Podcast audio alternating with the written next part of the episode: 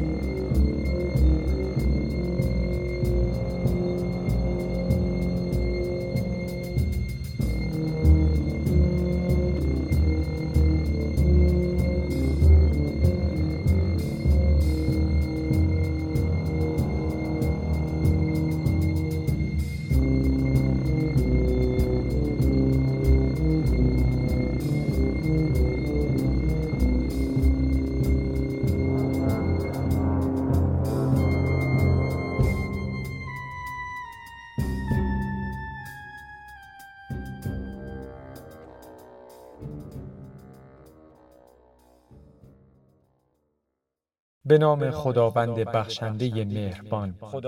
خداوندا تو را سپاس بر تندرستی تنم که همواره از آن برخوردارم و تو را سپاس بر بیماری که در جسمم پدید آوردی. در تردید بودم که آیا راهی را که مذهب در برابرم قرار نداد هنر خواهد توانست در برابرم قرار دهد فصل زمستان را در پاریس سپری کرده عظیمت به انگلستان به ایتالیا و بار کتابهای بسیاری را مطالعه کردم تصور نمی کنم بر معلومات محفظه شده در حال را به تغییری به خود نپذیرفتم به نظرم رسید. این زمان بسیاری بود امواج نور بانشی از میان چنان ویرایی بهره داشت که حاضر بودم بمیرم ولی از آن چشم نپوشم تصویری همانند فولاد مزار چطور می توانم برای شما تشریح مسهور زیبا چه زیبایی های عالم گشتم.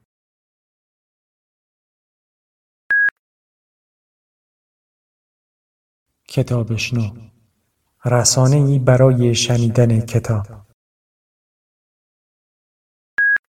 دوستان در ابتدای این قسمت می‌خواستم از شما دعوت کنم که از غرفه برش های طبیعت در فضای مجازی که آدرسش رو در صفحه معرفی این قسمت برای شما گذاشتم دیدن بفرمایید. در این غرفه شما می‌تونید انواعی از زیورالات طبیعی و دستساز رو که از پوست درخت ساخته شدند و بندی از جنس اشبالت چرم مصنوعی دارند مشاهده بکنید. فقط کافیه که لینک آدرس رو در نوار جستجوی گوگل copy paste کنید و به این غرفه سر بزنید. متشکرم.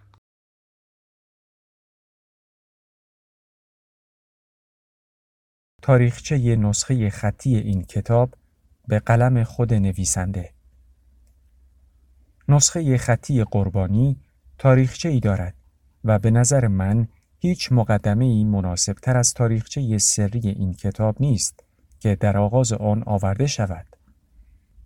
من به کار نوشتن کتاب قربانی در تابستان 1941 در آغاز جنگ آلمان و روسیه در دهکده پسچانکا واقع در اوکراین و در خانه دهقانی به نام رومان سوچنا شروع کردم.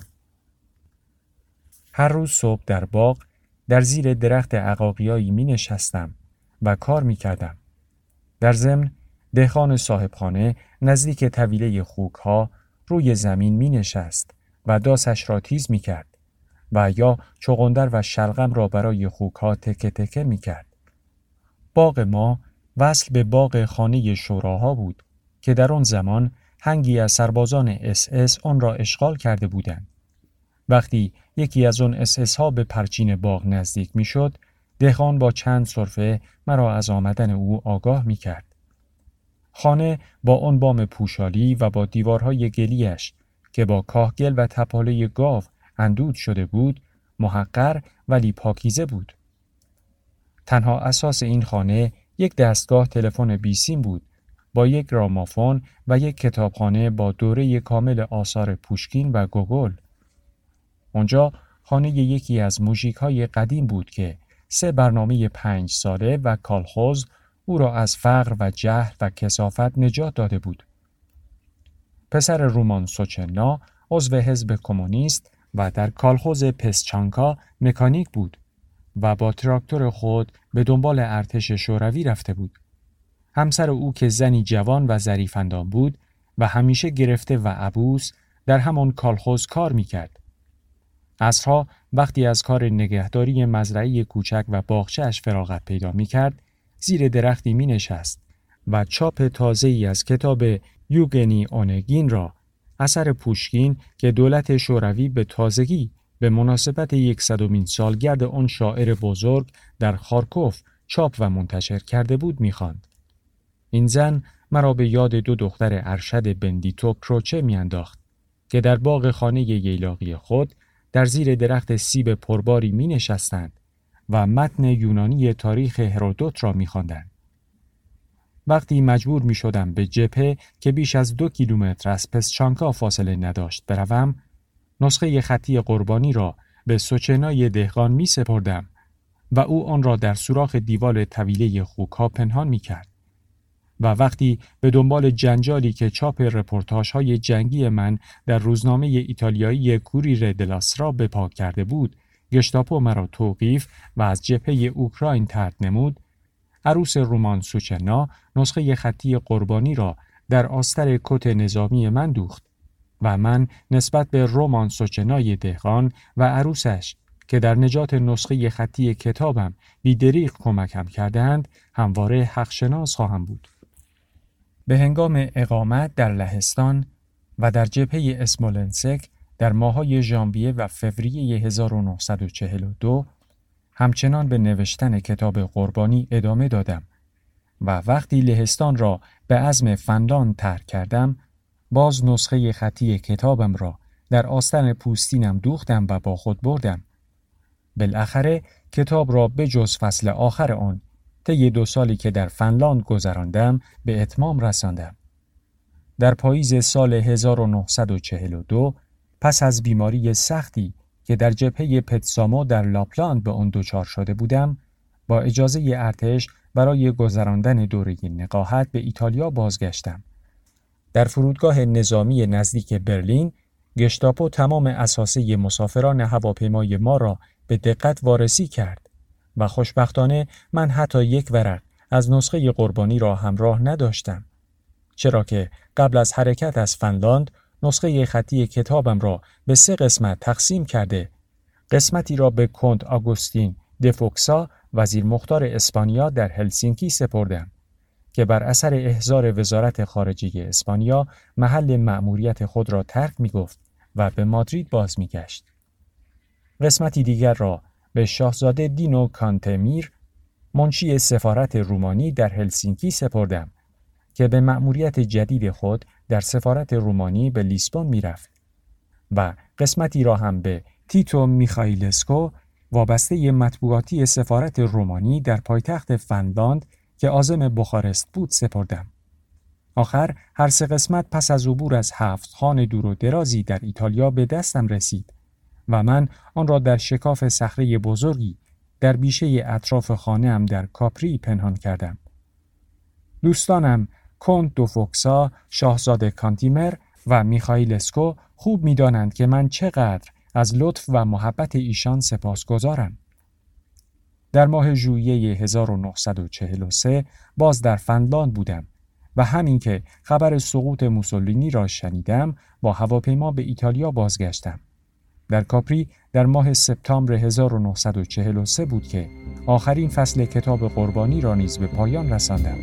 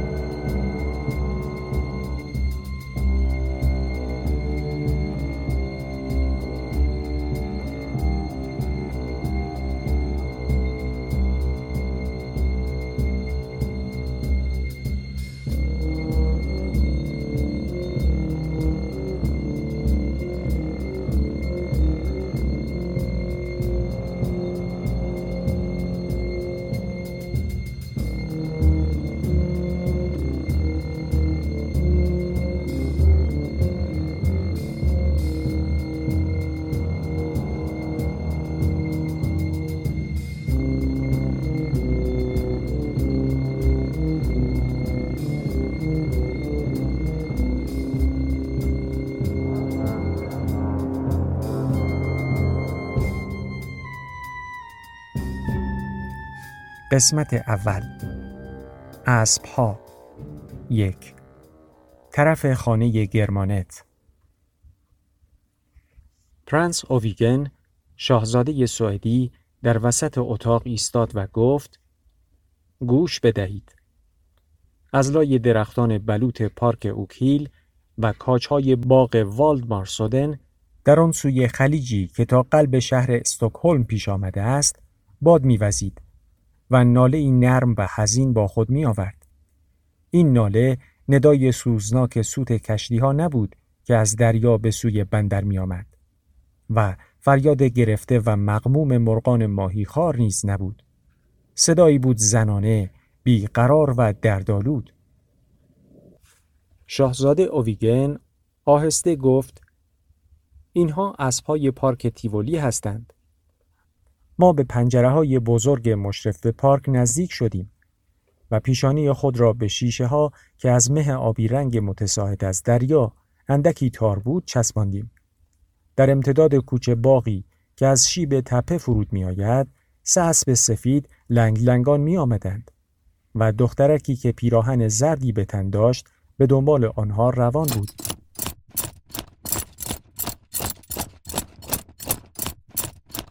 اسبها از در معجرداری گذشتند و به ساحل باریکی فرود آمدند که پر از زورقها و کرجیها و قایقهای ماهیگیری سرخ و سبز بود. روز روشنی از روزهای ماه سپتامبر بود و هوا تقریبا لطف و تراوت بهاری داشت.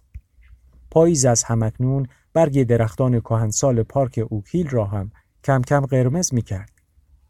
بر باریکه ای از دریا که دماغه ای در آن پیش آمده و بر آن دماغه کاخ کوچک والد مارسودن اقامتگاه شاهزاده اویگن برادر گوستاو پنجم پادشاه سوئد ساخته شده است کشتی های بزرگ خاکستری رنگی میگذشتند که بر بدنشان علامت پرچم سوئد یعنی صلیب زرد بر زمینه آبی نقش بسته بود.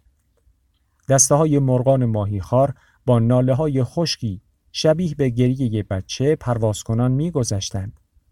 آن پایین ها در طول باراندازهای ساحلی کشتی های سفید رنگ بخار با نام های شیرین روستاها و جزیره ها که دایم در بین استکهلم و مجمع و جزایر ساحلی در رفت آمدند بر آبتاب میخوردند.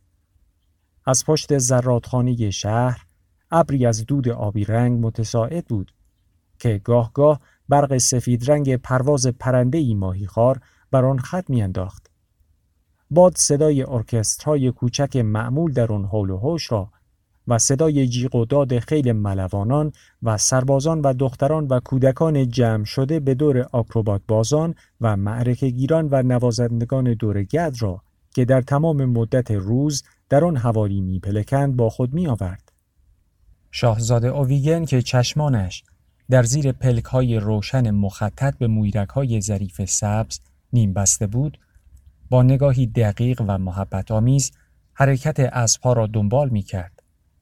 وقتی که از نیمرخ و در پرتو خورشید رو به زوال غروب به صورت گلی رنگ او با آن لبهای اندک برآمده که سبیل سفیدش حالت مهربانی کودکانه ای به آن میبخشد و با آن دماغ عقابی و آن پیشانی بلند و موهای بسیار سفید مجعدش که به جولیدگی موهای بچه از خواب پریده است نگاه می کردم گویی تصویر چهره برنادت را بر مدال می دیدم.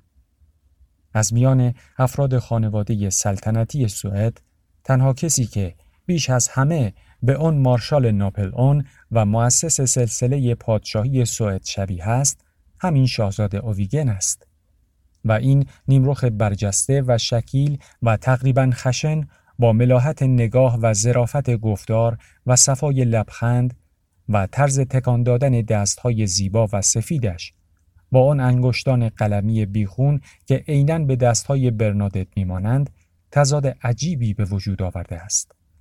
من چند روز پیش برای دیدن کارهای گلدوزی شاه گوستاو پنجم به یکی از موزه های استکهلم رفته بودم.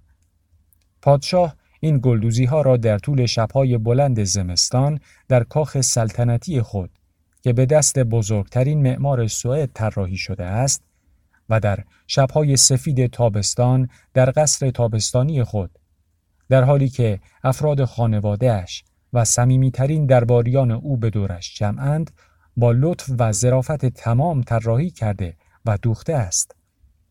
شاهزاده اویگن گلدوزی نمی کند او نقاش است. طرز لباس پوشیدنش یادآور شیوه های راحت طلبی و لاقیدی پنجاه سال پیش است. یعنی آن زمانها که هنوز جوان بود. ژاکت زخیمی از شال اسکاتلندی به رنگ توتون و نیمتنه کهنه ای که تا بالا دکمه می‌خورد به تن داشت. بر پیراهن آبی کمرنگش که تارهای سفید اندک کدری داشت، کراواتی بافتنی مانند گیسوی به هم تابیده ای تیره تر از رنگ آبی خود پیراهن انداخته بود. شاهزاده اویگن آهسته گفت این اسبها هر روز صبح در همین ساعت به ساحل می آید. در نور گلی و آبی کمرنگ غروب این سه اسب سفید که دخترک زرد پوشی به دنبالشان می آمد منظره ای حزنگیز اما زیبا داشتند. در حالی که تا زانو در آب بودند سر تکان می‌دادند. یالشان را بر قوس کشیده گردنشان پریشان می کردند و شیهه می کشیدند. خورشید داشت غروب می کرد. ماها بود که من غروب خورشید را ندیده بودم. پس از آن تابستان طولانی شمال، پس از آن روز مداوم و بیپایان که نه سپیده دمی داشت و نه غروبی. بالاخره آسمان بر فراز بیشه ها و دریا و بر بام خانه های شهر کم کم رو به تیرگی می رفت.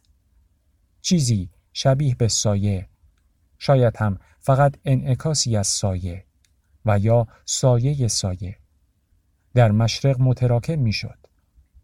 شب نوازشگر و لطیف کم کم جان می گرفت و آسمان همچون برگ بلوطی که به آتش بیرمق پاییز بسوزد در سمت مغرب بر فراز جنگل ها و دریاچه ها با آتش غروب تا برمی داشت و می سوخت.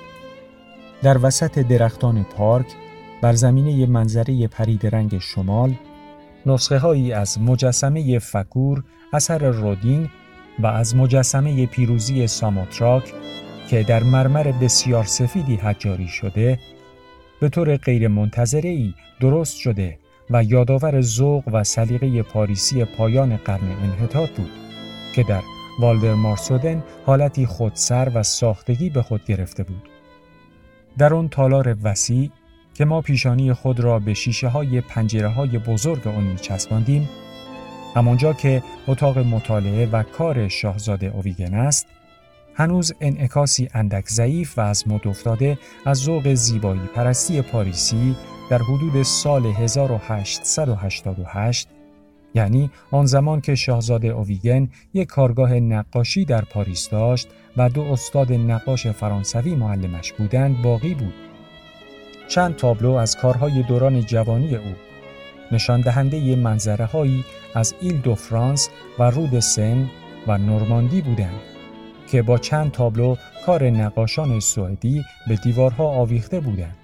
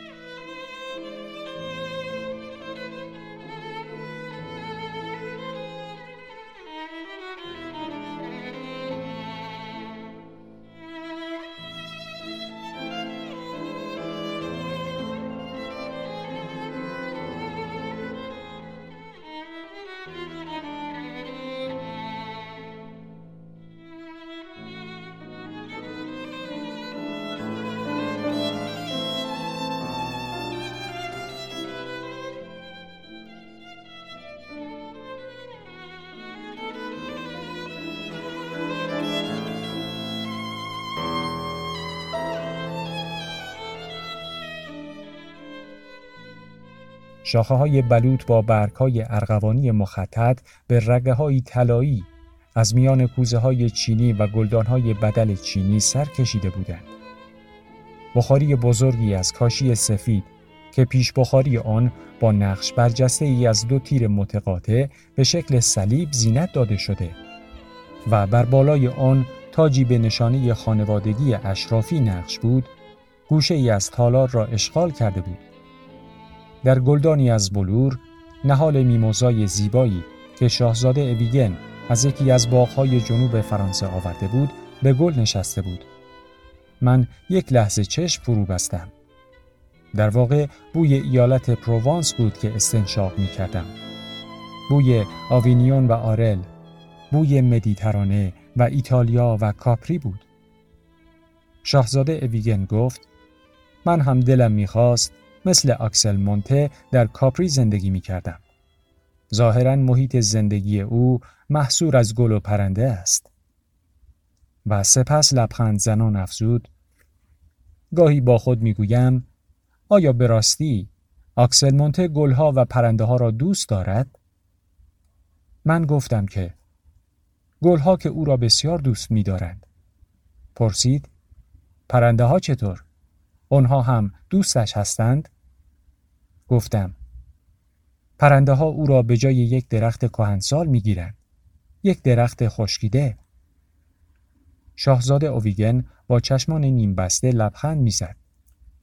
آکسل مونته تابستان را مثل هر سال در قصر سلطنتی گذرانده و در آنجا مهمان پادشاه بود و اینک بیش از چند روز نبود که به ایتالیا بازگشته بود. من بسیار افسوس خوردم که چرا او را در استکهلم ندیدم. درست پنج شش ماه پیش روز قبل از حرکتم به فنلاند در کاپری برای عرض سلامی به دیدن آکسل مونته رفتم.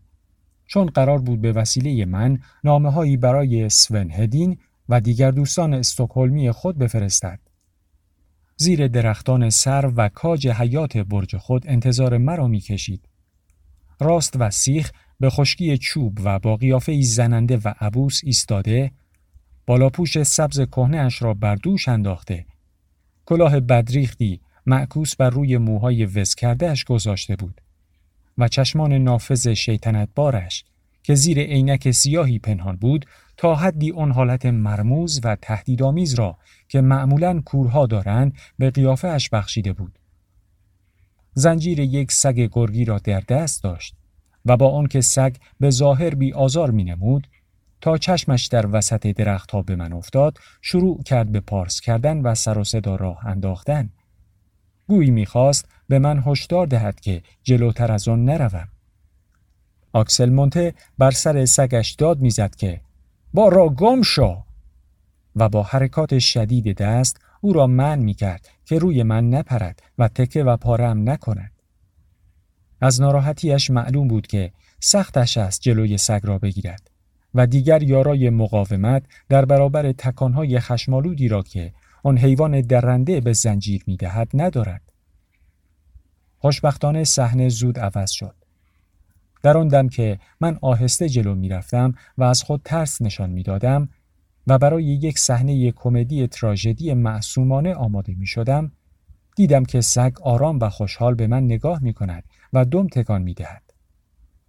آکسل مونته وقتی که خوشخلق و سرحال است تفریحش این است که صحنه های کوچک و نیشدار پیش بیاورد تا سر به سر رفقایش بگذارد و مسخرشان کند. شاید آن روز نخستین روز آرامش او پس از چندین ماه ازدوای تلخ و حزنانگیزش بود.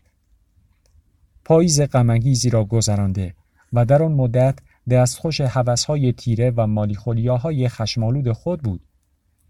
روزهای متوالی در برج اقامتگاه خود محبوس مانده و همچون استخوان کهنه‌ای با دندانهای تیز باد جنوب غربی که از دهانی خلیج ناپل میوزد و باد شمال که بوی تند گوگرد آتشفشان وزوو را تا کاپری می‌برد جویده شده بود. آری، مونته روزها در آن زندان مرتوب شوره گرفته در وسط تابلوهای بدلی کهنهش و مجسمه های بدل مرمر یونانیش و تصویرهای مریم مربوط به قرن پانزدهم که در چوب مبلهای قدیمی سبک لوی پانزدهم او کنده بودند در به روی خود بسته بود.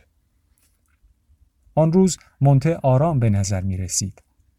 لحظه ای پیش آمد که با من شروع به صحبت از پرندگان کاپری کرد.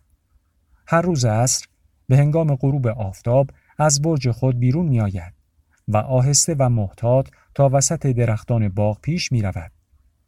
در حالی که بالاپوش سبز کهنهاش را روی دوشش انداخته و کلاه بدریختش را عوضی روی موهای وز کردهش گذاشته و آن عینک سیاه را به چشم زده است می رود و می رود تا به جایی می رسد که درختها تنک می شوند و محوطه ای پوشیده از چمن به وجود می آورند که عکس آسمان همچون بر آینه ای در آن می افتد.